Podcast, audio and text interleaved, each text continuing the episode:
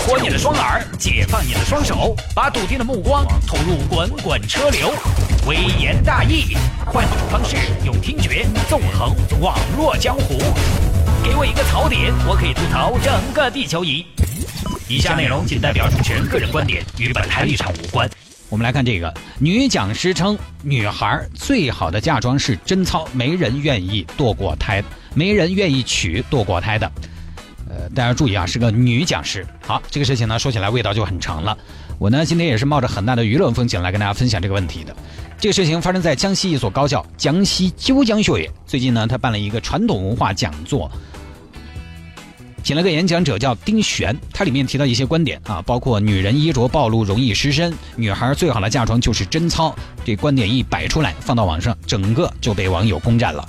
说这是对女性的歧视和禁锢，尤其大家也知道啊，女性在中国的地位呢，其实还是比较高的，起码就是这个国家的女性可以站出来为自己说话，为自己发声，对吧？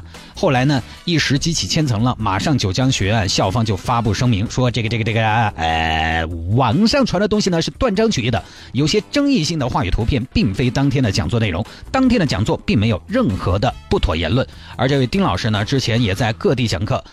包括主讲主题有女德乃齐家之要，女人如何旺夫齐家，如何做一个好女人等。我当时呢是这样的，我本来觉得大家各有各的观点嘛，很正常，但我当时看到说女人如何旺夫齐家的时候，我有点看不下去。因为旺夫这个事情在我这儿看，我虽然是男的，但是我觉得一个女的为什么要旺夫呢？她有旺夫的义务吗？为什么她不能旺自己？难道必须要夫旺家财旺吗？不一定吧。为什么从来都是旺夫而没有旺妇呢？其实我可以给大家分享一下以前很多年以前女性的地位。现在你们看到的女性地位，虽然很多女性呢还是觉得我们这个地位不够啊，在很多方面，包括说就业等等，还有感情这些方面，其实存在一些歧视啊。但是现在女性其实地位已经大大提高了。以前在很多国家和地区，女性是什么？是作为男性的财产而存在的。啥子意思？我举个例子，当年很多的社会当中，一个女的被一个男的侵犯了，男的不用坐牢的，直接给钱。然后这个钱给谁？不是给这个女的，给女的的父亲或者丈夫赔钱。一个女性被侵犯了，受害者不是这个女性，而是女性的配偶或者是男性家属。就这个逻辑的意思是，这女的就像一个男的的碗啊，你这个男的把我的碗打烂了，你给我赔个碗。再比如说，一个男的把一个女的杀了，按照现在的法律，大都啊就是这个男的来偿命。以前不是，以前一个男的把一个女的杀了，惩罚是把凶手的女儿杀了。哎呀，这看起来真是觉得天方夜谭。你看这个有没有道理嘛？啊，等于是你把我的碗拔烂了，然后你把你的碗也刷了就了事了。这好像是这样的逻辑。很多年前在很多地区，女人是男人的财产，现在当然不一样了，但是我相信呢，现在依然有好多朋友，不管男人女人都有，还是有这样的观点和想法。也正是因为有这样的想法呢，所以你看会有家庭暴力啊，我老婆的嘛，我的子女的嘛，我想咋个就咋个噻，我是户主的嘛。不是，在现代法律上，各位一定要清楚，你们都是平等的。那说到这个女性啊，女性的地位的问题，我前几天我在家里边跟我媳妇儿开玩笑，我说我们女儿，我说女儿，以后嘛随便你就当一个当个领导啊，当个一把手就行了。我媳妇儿说不可能，你看中国哪有女一把手的？我当时肯定是乱说的嘛，我开玩笑嘛。但是我媳妇儿的说法，我作为一个男的我很心痛，就你们女的自己都觉得自己有个极限，自己都觉得不可能，于是我还能说什么？各位男同胞，你看你们光是要求女性要三从四德或者怎么样，你们呢一打破来什么凑到一起就是我永远说那个女的巴适得很哦。人一说到空姐啊、女明星啊、女护士啊这些职业，哦哟，香艳刺激哦，各种歪歪哦。大家可以去网上看看各个论坛，有的时候一扯到女性，男性们是一种什么样的嘴脸？一大波男人是啥子呀？是属于那种他自己得不到够不着，要么就贬损女性，要么就是妖魔化某些群体。之前有一个航空公司的女孩空姐出了事，我当时在网上看到很多网友的留言，那道德的大棒挥的有，说话之难听哦，人都哪个样子了，还有人在歪歪。我虽然是我在节目里边经常飙车，但是我绝对尊重女性。好，说回来，当时我看到这个事情我就嗤之以鼻孔啊，我说这都什么年代了，还有这样的观点。那这两天呢，处于这个风暴中心的这个于老师就出来接受采访了，一一回应这个事情了。对于当时他自己提到过的衣着暴露会客家庭这个理论，他是怎么解释的呢？他说，穿着暴露啊，首先没有父母愿意自己女儿这样出来，没有男人愿意这样的妻子出来，这不会惹他们生气吗？你惹他们生气着急，那就是克父母、克丈夫、克子女。还有你自己，你怎么受气？你这么受气，你老了不生病吗？他大概就是这么一个逻辑和理论啊。但我觉得丁老师忽略了个问题，法律没有规定这个女的不能这么穿。但如果这个女的这么穿，你要打她，你要骂她，你可能就犯法了。当然有朋友说法律还没规定必须穿衣服呢，那你可以不穿呢，你这个就是属于扯外筋了。你不穿衣服出去，有时候分分钟就有警察、城管狙击手就围过来了。穿吊带热裤不会吗？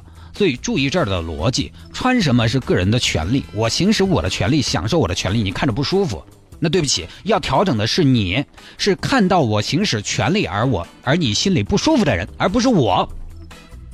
举个例子，我中了500万，周围街坊邻居都不舒服，那对不起，不舒服就不舒服。你要是胆敢来阻止我领奖，甚至因为我中奖你要殴打我，那我就报警，你看警察抓哪个。当然了，说回来啊，法律是底线，我们不能就紧着底线活，但是道德的大棒挥起来，连别人的权利都不容许，岂不是连底线都没达到？所以衣着暴露克夫啊，那就麻烦各位夫调整一下心态。而且呢，丁老师这点想当然了。其实现在我跟你说，很多男性他不在意，甚至鼓励自己的伴侣在某些场合穿得好看一点、妩媚一点，甚至性感一点。我上次参加一个婚礼，两口子都很潮，女生穿得特别的火辣。你老公我看没觉得啥子的嘛，满面红光了，很有面子。哎呀，我们老女儿这个回头率还是高，因为男的有人说会有这种心理，就是我老婆够优秀、够漂亮啊，身材够火辣，其实会证明我还挺厉害的，他觉得有面子。然后之后丁老师又提到什么呢？女孩最好的嫁妆就是贞操啊，他说必须提醒女孩子们要守贞洁，这样才能保证婚姻的福报。为了贞洁当然这个很重要。但是我这辈子呢，我就听不得福报这些词，一听有人说福报啊，我就感觉接下来就必须要给个10块20块钱才走一道路。大哥，你适当给点呗。福报怎么体现？何为福报？多福是福，何况贞洁和福报它有什么必然的关系吗？有什么大数据证明和支撑这个说法？有没有研究表明婚前守身如玉的女性要比其他情况的幸福得多？丁老师说了，哪个男孩子愿意娶没结婚就堕胎给人当二奶做小三的女孩子呢？你看这儿又是男孩子，为什么要男孩子愿不愿意？你不愿意你就去找你愿意的。但我首先说堕胎肯定不好，因为这个伤身体啊。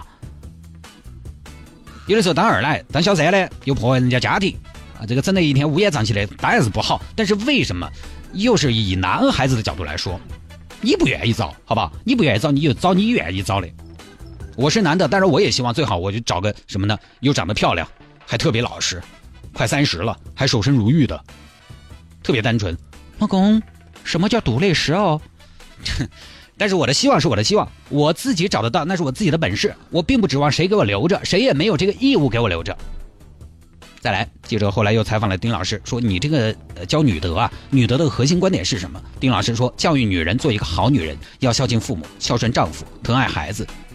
你看这里面啊，孝敬父母，孝顺丈夫，看到没有？又来了。丈夫是用来孝顺的嘛，用来孝顺我结什么婚？我家里头两个老年人，我可以孝顺几十年了。两口子谁应该孝顺谁？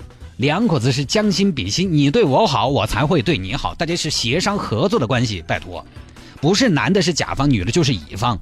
丁老师还说，现在很多女人不孝也跟丈夫打架，那不然怎么样？既然是打架，就双方都动手了呀。那都动手，为什么就是女的这边不对？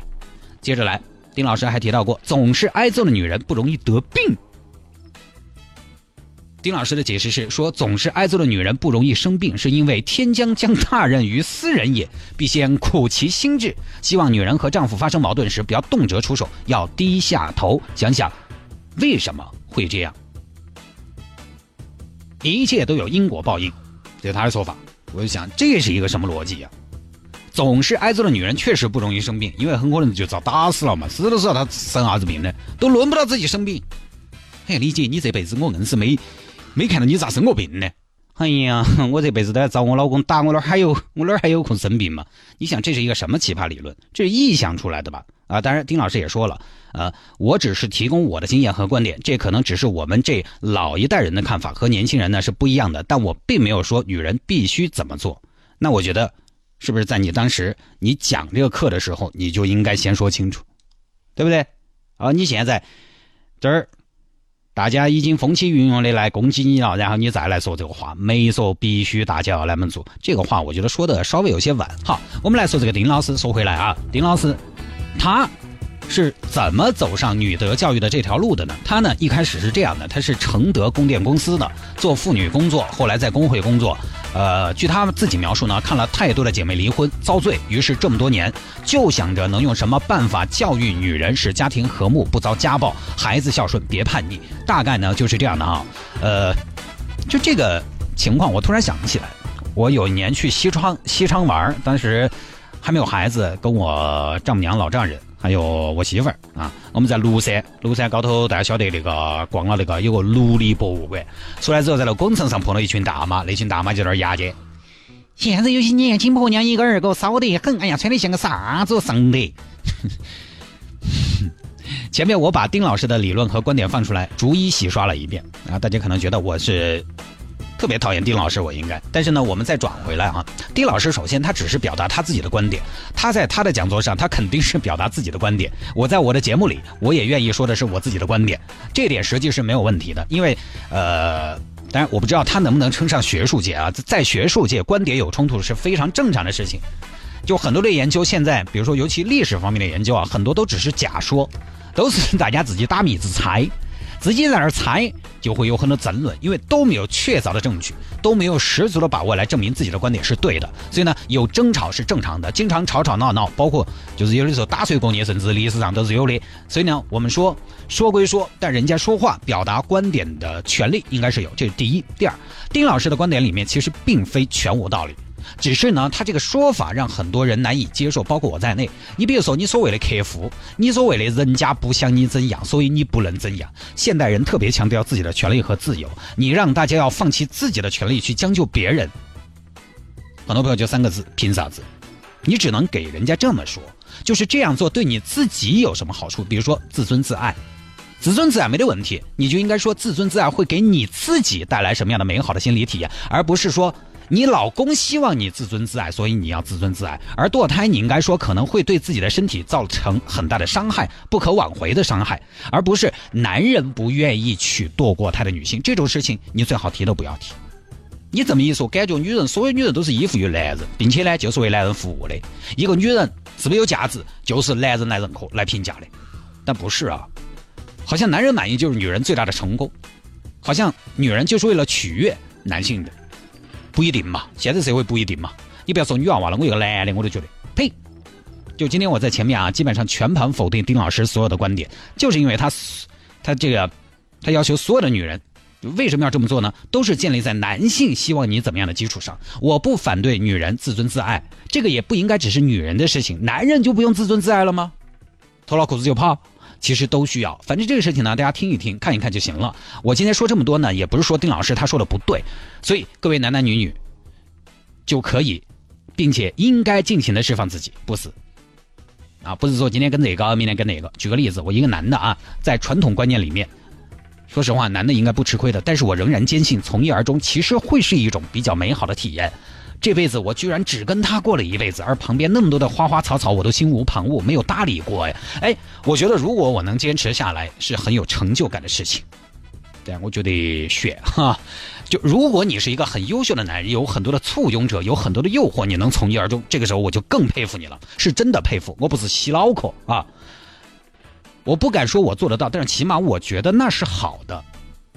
但现在主要大家很多人觉得一个男的对于你在外头没点红颜知己好失败哟。我觉得没什么失败的，我心里边反正有个很重要的观念是什么呢？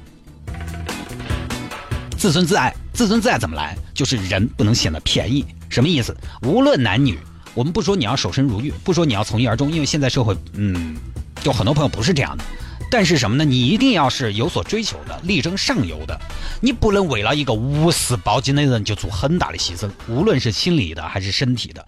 不要碰到一个人就动心了，碰到一个人就邪神了。每一次的动心动身都应该是慎重的、认真的。这个话我再说简单一点，你无论是要心动还是身动，对方要配得上你，而你不是随便谁都配得上的，就这么简单。小骄傲很重要，好吗？